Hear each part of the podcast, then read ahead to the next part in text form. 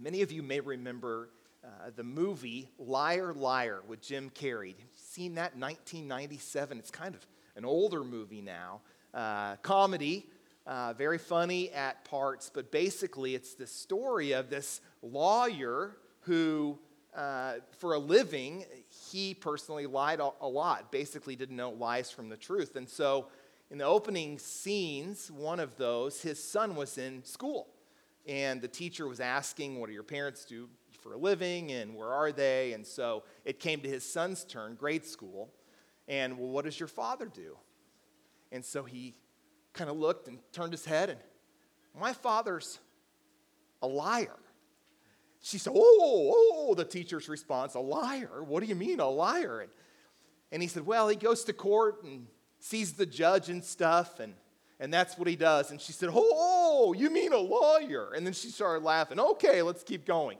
Uh, he couldn't pronounce the word lawyer. He kind of shrugged his shoulders when she said, Oh, he's a lawyer. And then the movie progressed. And of course, at the end, uh, again, it's old. You've probably, many of you, seen it. Uh, redemption, repentance comes in, in uh, Jim Carrey's character's life, and, and life is new again. And, and all these great things start happening for them. Uh, lies, of course, in the real world are not uh, comedy. A very serious thing, especially if we have patterned lying in our lives. One, of course, the most heinous lies given to the German people by Hitler, Nazi regime, about the Jewish people, and of course, uh, the mass killings that took place of those. The German people buying into how the Jews were uh, corrupt and, and um, evil people and how they needed to be eliminated from the planet. And of course, we, we look at that reality of what took place and we see there is a very uh, serious nature when it comes to lying, especially in the spiritual realm. Uh, there are lies that about Christ, about God, about the church, about believers in general are accepted uh, worldwide by those who don't follow Christ. And then there are some lies within the lives of believers that we just randomly accept or normally accept, and they become a part of our lives. So today, we're going to look at, as we look at this passage, this important uh, passage for us related to this, are, are four things. One, um, saying that this actually is not sin, saying that I personally don't sin, saying that I'm free to sin, and then saying, well, actually, it's, it's not my sin at all. And so, John, in this section of this letter that he wrote addresses each one of those lives, specifically in the lives of believers. I believe it's really going to highlight a lot for us this morning. But before we read our passage and start working through it, let's pray together. Uh, God, we thank you that you are beyond able to save us, that you actually do. And that once we surrender our lives to you, we enter an everlasting, eternal relationship. Uh, the fact that when we surrender our lives, that we are sealed in the Holy Spirit and that we are yours. And God, along the way, it's possible for all of us at points that we've accepted some of these lies that are uh, found within the lives of believers, the lives of the church. And, and so this morning, I pray that as we uh, walk through this passage, that you would help us, that you would illuminate in our personal lives if we actually have indeed believed something that is not truth and God, not only that it would be highlighted, but that we would recognize it, repent of it, turn away from it, and that we would run to you in truth as well. And so we're praying for this passage specifically to speak to our hearts this morning. And we're trusting you for that. We love you and thank you in Jesus' name. Amen. One of these letters, John is really uh, talking with the church, challenging the church in areas of theology, heart, life in general, as they pursued this relationship with Christ, walking with Him, having more and more confidence in Christ, building their faith, striving not to sin, gaining confidence relationally uh, with Him, as mentioned before. And so, this section of Scripture, uh, comparing light and darkness, uh, the difference, of course, that's a, a significant contrast, opposites, in fact, as he, he references Jesus as light, and then there are some other pieces that come with that uh, that are going to be helpful to us. Let's, let's read this passage where he actually begins talking about that, beginning in verse 5. This is the message we have heard from him and proclaimed to you that God is light, and in him is no darkness at all. If we say we have fellowship with him while we walk in darkness, we lie and do not practice the truth. But if we walk in the light, as he is in the light, we have fellowship with one another, and the blood of Jesus, his son, cleanses us from all sin. If we say we have no sin, we deceive ourselves, and the truth is not in us. If we confess our sins, he's faithful and just to forgive us our sins, to cleanse us from all unrighteousness. If we say we have not sinned, we make him a liar, and his word is not in us. My little children, I am writing these things to you so that you may not sin. But if anyone does sin, we have an advocate with the Father, Jesus Christ the righteous. He is the propitiation for our sins, and not for ours only, but also for the sins of the whole world. So, the first point, as mentioned before, basically, the, what, what John is calling out is saying that sin is not sin. Another way put, stating, I have fellowship with God, even though I live a life that's in direct contrast or opposition or contradicts the truth of what he tells us. Uh, verse 5 again, this is the message we have heard from him and proclaimed to you that God is light. In him there is no darkness at all. Obviously, once again, the contrast light and darkness. We know that God is good, that darkness is evil. And so the, the two opposites, we know there is no evil that resides in the perfect creator of the universe, God. Absolutely none. So in our lives, when we begin to accept things or allow things to enter into our lives, saying that something at times may even actually be darkness, calling those lies or that, uh, that, um, that, that life of darkness light creates a huge problem in our lives. In opposition to, to God's word and to, um, to true fellowship, to true faith, saying that something is black when it is actually white, that it is red when it is actually green, saying that sin is justifiable or okay, saying that something uh, is sin when it is not. For instance, as you know, in our world in the last 20 years, of course, it's been much longer in the going, there are some who say that sexual relationship outside of the context of marriage between a man and a woman is okay. It's justifiable. And actually, some would point to scripture saying that that lifestyle that people choose, either engaging in sexual immorality before marriage or um, changing it with uh, same sex, as we've seen that as well, marriage, saying that those things are okay, that they're justifiable, that God actually didn't say that those things are in opposition to Him. Uh, we know, uh, as, far as, as far as the truth goes, those are absolute lies. We know that God clarifies marriage from the beginning of Adam and Eve when he formed man, formed woman, put them together in the context of that relationship. And so saying that that's justifiable or before God that that's okay, uh, the reality, the truth of it is that it is not. Uh, those things, as we've seen throughout Scripture, um, are actually abominations to the Lord. Now, Proverbs 6 16 through 19 is one of those uh, not obscure sections of Proverbs, but a very clear one, in fact, in relating to what uh, the Lord hates. Here they are. There are six things the Lord hates, seven that are an abomination to him haughty eyes, pride, in other words. Okay, how many of us have experienced pride in our own lives? Every one of us. Lying tongue. Believe we've all probably said a lie here and there, again, related to this passage hands that shed innocent blood. Uh, the one that most speaks out in our world, of course, is abortion and, and babies' lives being taken uh, before they're even uh, conceived, or um, some even after the fact. And of course, we know that New Testament, when Jesus walked through Matthew 5 through 7 in particular, the Beatitudes, he said, If you hate a brother, or have animosity towards a brother or sister, to the point where there's actually hatred in your life, it's the same thing as killing. And so, verbally, we shed the blood of others when we talk about them in such negative ways and basically destroy them and their character. Some may be truth, some of those things, lies, destroying the credibility of a person. Obviously, shedding innocent blood in, in these words, the words of Solomon, of course, is related specifically to killing someone who wasn't able to defend themselves or killing someone in general innocent blood. And of course, again, uh, referring to those, uh, I believe, specifically uh, those whose lives are taken before they even have an opportunity to live. Continuing, a heart that devises wicked plans. Has that ever been you? Where you thought of something that you could do to, to hurt another or to do something um, wicked? All of us, I believe, regardless of the uh, strength or weakness of that, have done that. Feet that make haste to run to evil. Has there ever been something that's been sin that you haven't waited to jump in and get involved in? All of us as well. A false witness who breathes out lies. We have all lied.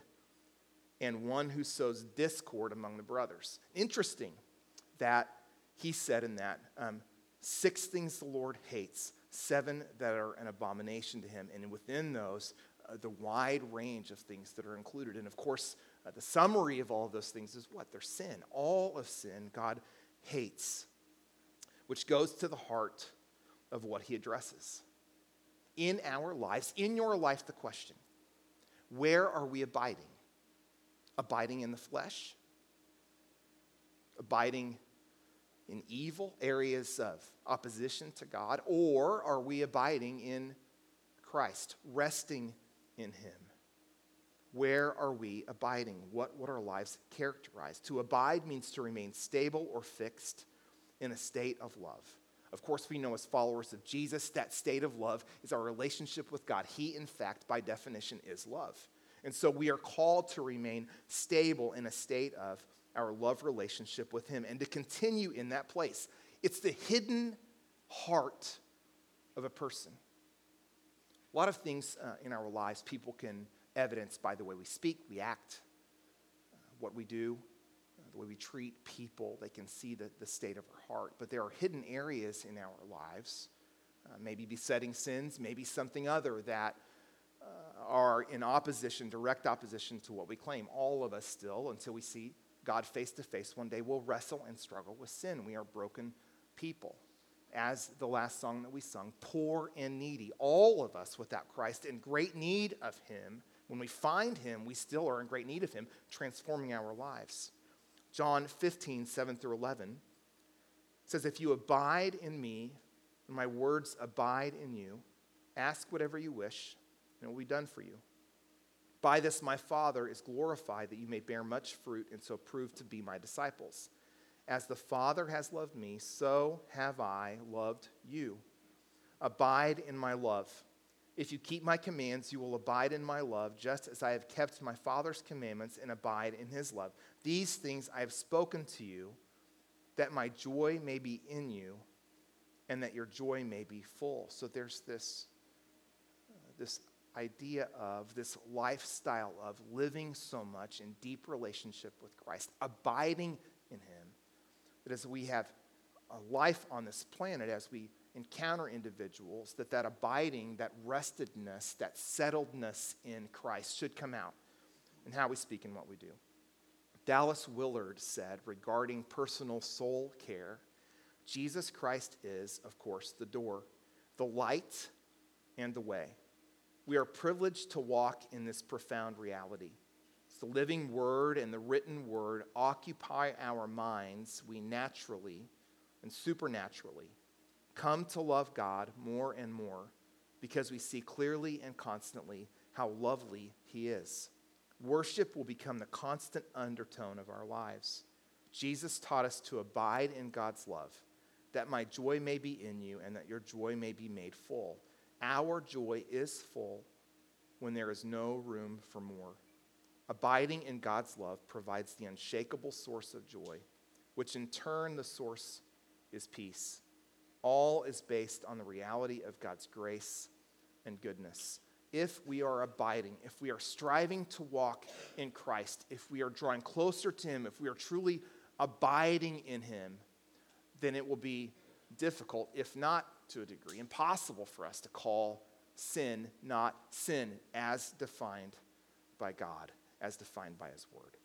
Now he moves to the second issue basically saying that I don't sin. In other words, personally stating, I have fellowship with God because I've not done anything to do real harm to the relationship I have with Christ. Saying that I don't sin. I've reached such a point in my life that that just isn't even in the equation. Now, every follower of Jesus that I've met that I know would not ever make that claim. saying that we just don't sin, we just don't wrestle anymore, that, that we're just perfect human beings walking through. In fact, I would say all of us within a 15 to 30 minute period struggle, whether it's a thought or an action or an attitude, whatever it is, we still wrestle with sin and we will until we see Christ face to face one day. Verse 6 If we say we have fellowship with him, we walk in darkness and we lie and do not practice the truth. So there's this, once again, contrast of a statement that I have fellowship with Christ and yet I walk in darkness. Now, does that mean, again, and we've already defined it out and we've already stated it, that we're never going to sin, that we're never going to wrestle again? Absolutely not. In fact, Paul, when he was addressing different churches in different sections of Scripture, said that uh, those things that I don't want to do, I do.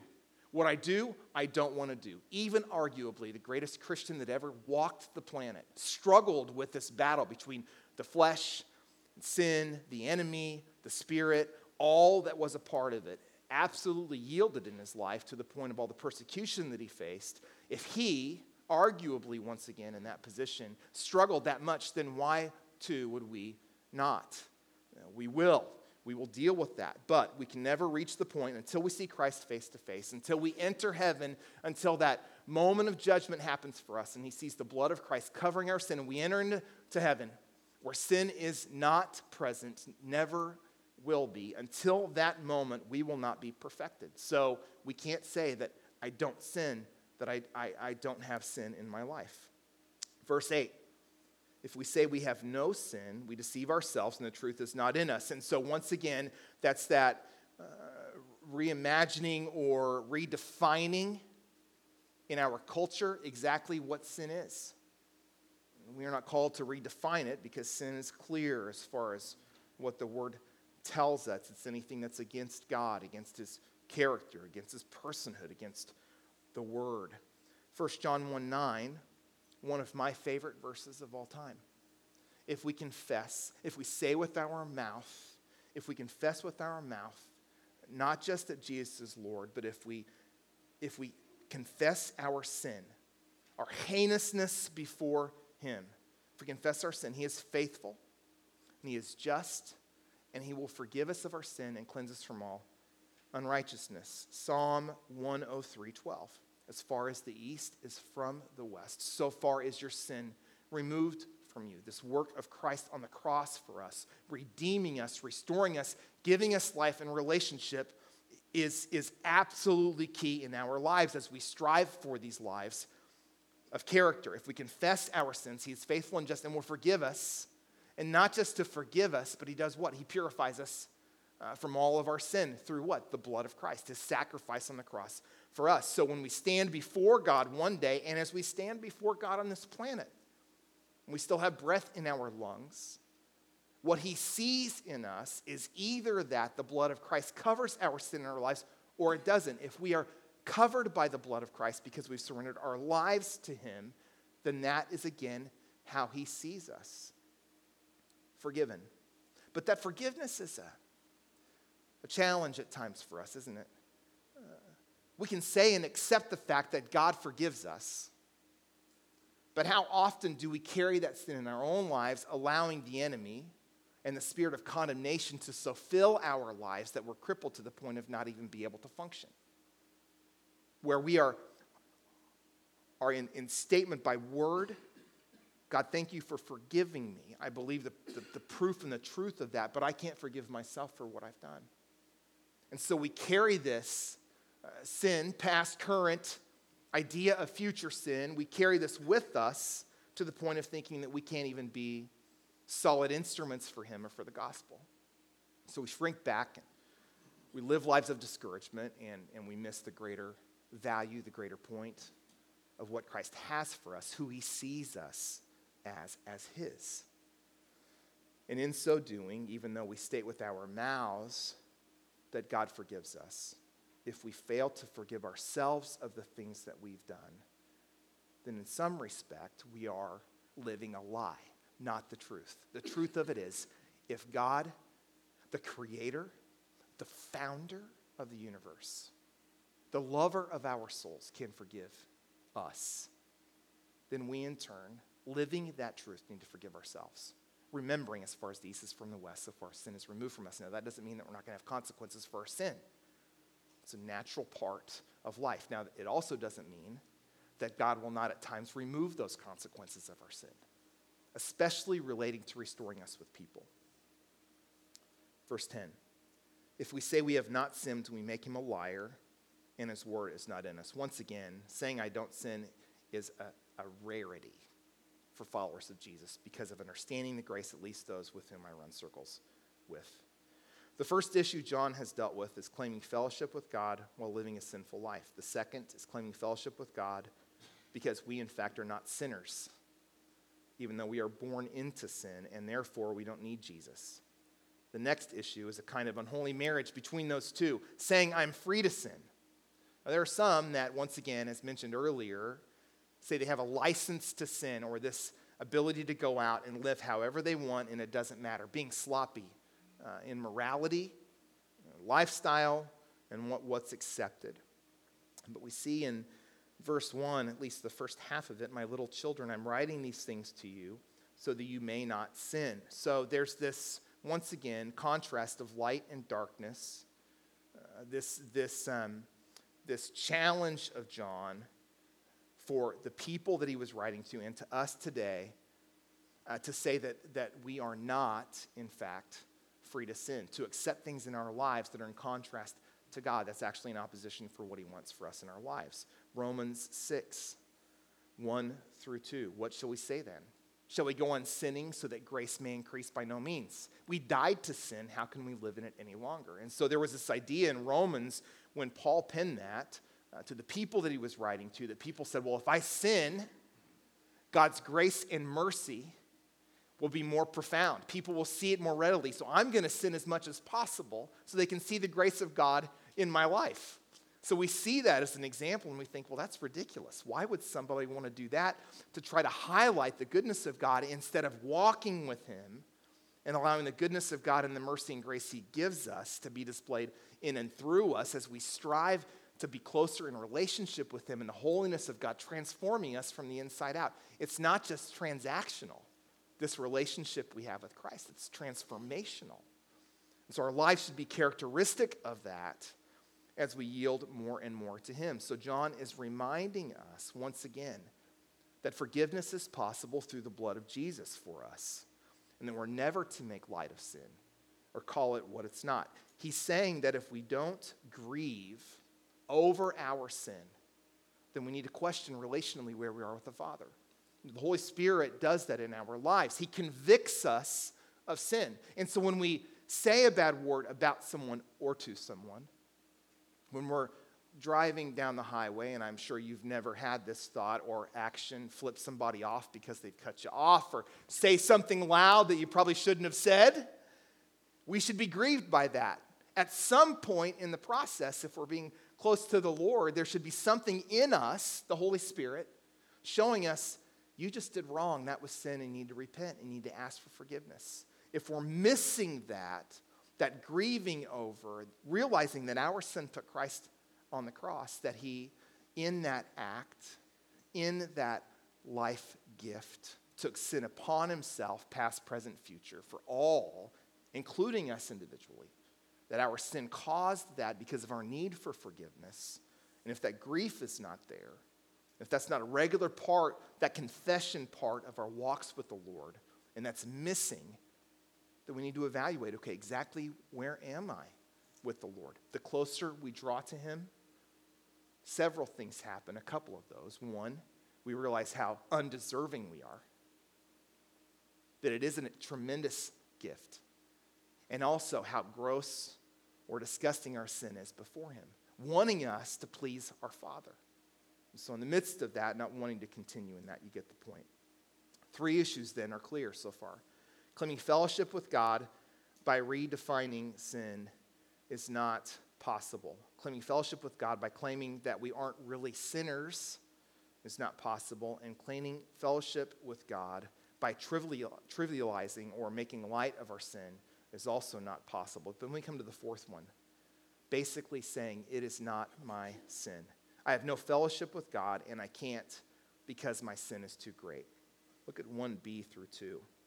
But if anyone does sin, we have an advocate one who lobbies for us. Interesting, um, as a lawyer would lobby for the individuals they're representing, Christ lobbying for us, advocating with the Father, Jesus Christ the righteous.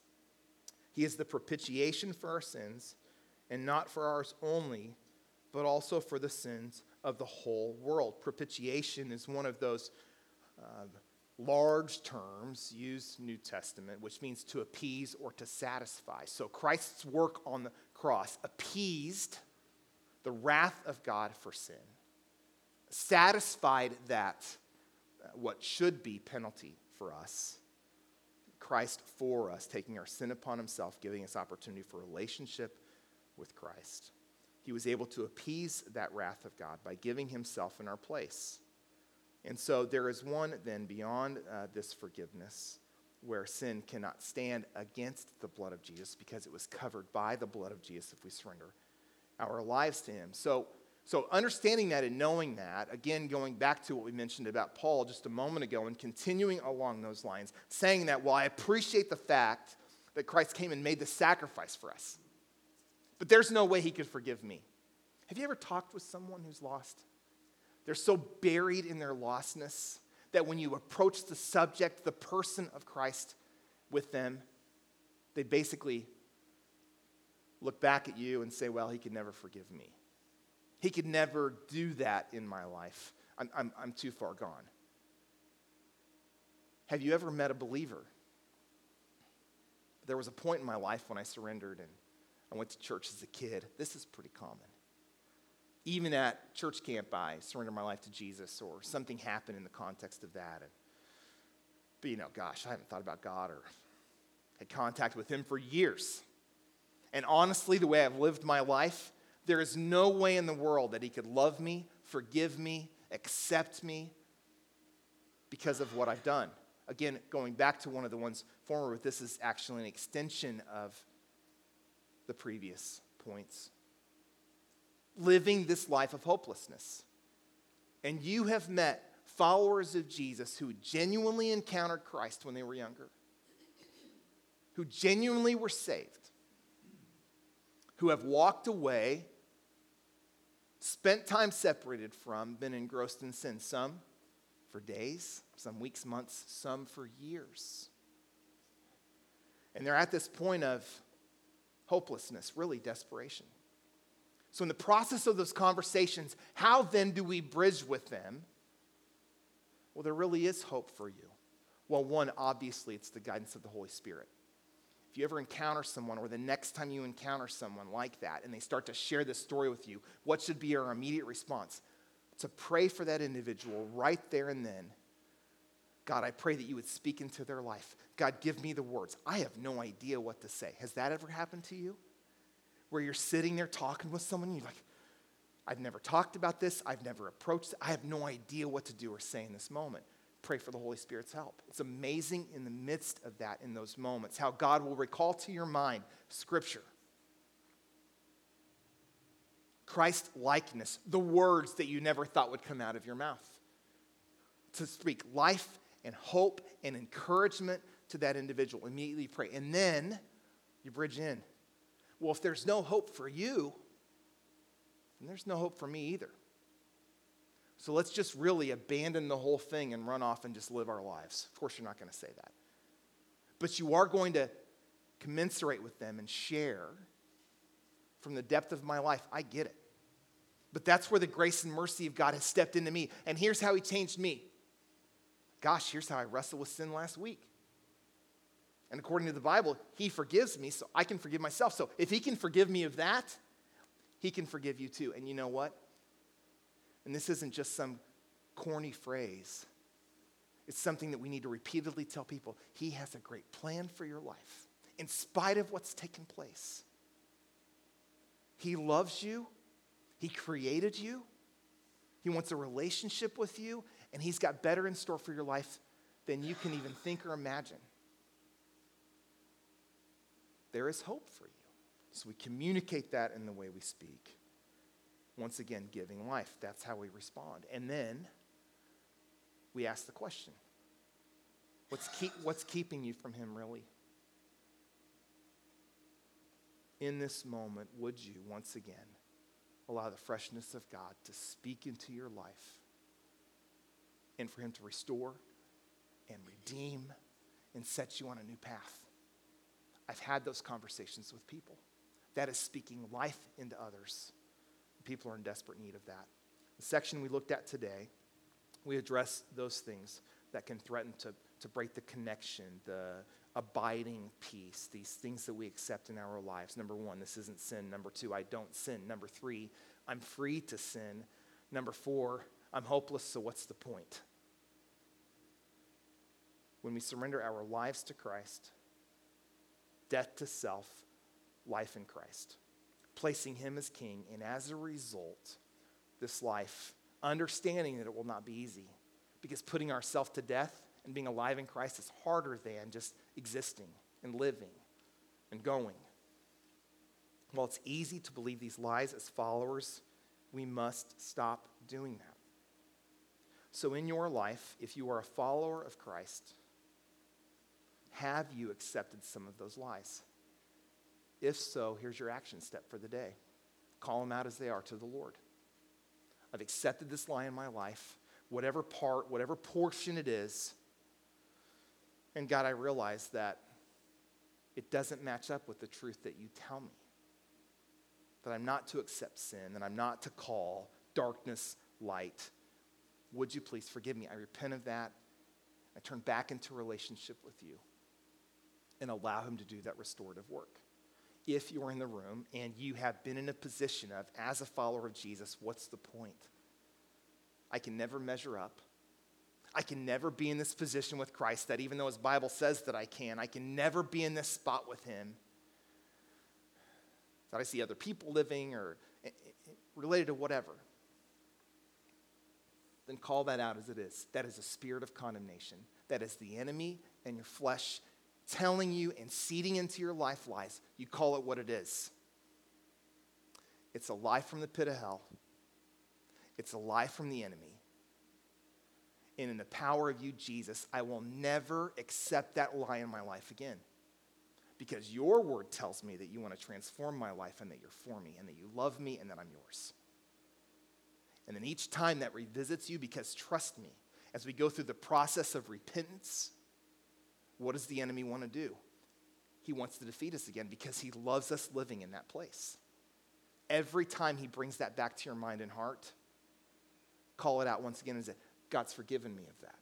He's restored me of that. That's a lie, and I'm not accepting that, and I'm not living in that place anymore. And then you carry it. Satan cannot stand in the presence of Jesus. He too falls on his face because he knows who is creator, king, God of the universe. And so, in that, you call it out, out loud, not necessarily screaming it. I mean, you can. Satan, in the name of Jesus, you leave. By the power of his blood, you leave because you have no victory in my life. And you claim the light. When his name is spoken in that way, he has to flee, he has to leave. And if that takes a thousand times a day of you saying the same thing out loud because you feel like he's coming under, you're under attack and he's coming after you, you do it. Don't just keep it in your mind and heart because Satan cannot read our minds, but he can hear our words. And so you speak that. And you begin to live a life of victory instead of defeat. God has better for you. The enemy cannot win. Ultimately, we follow the one who has won and who will win. Let's remember our place. Let's remember the God we follow, and let's remember we too can have victory. Let's pray.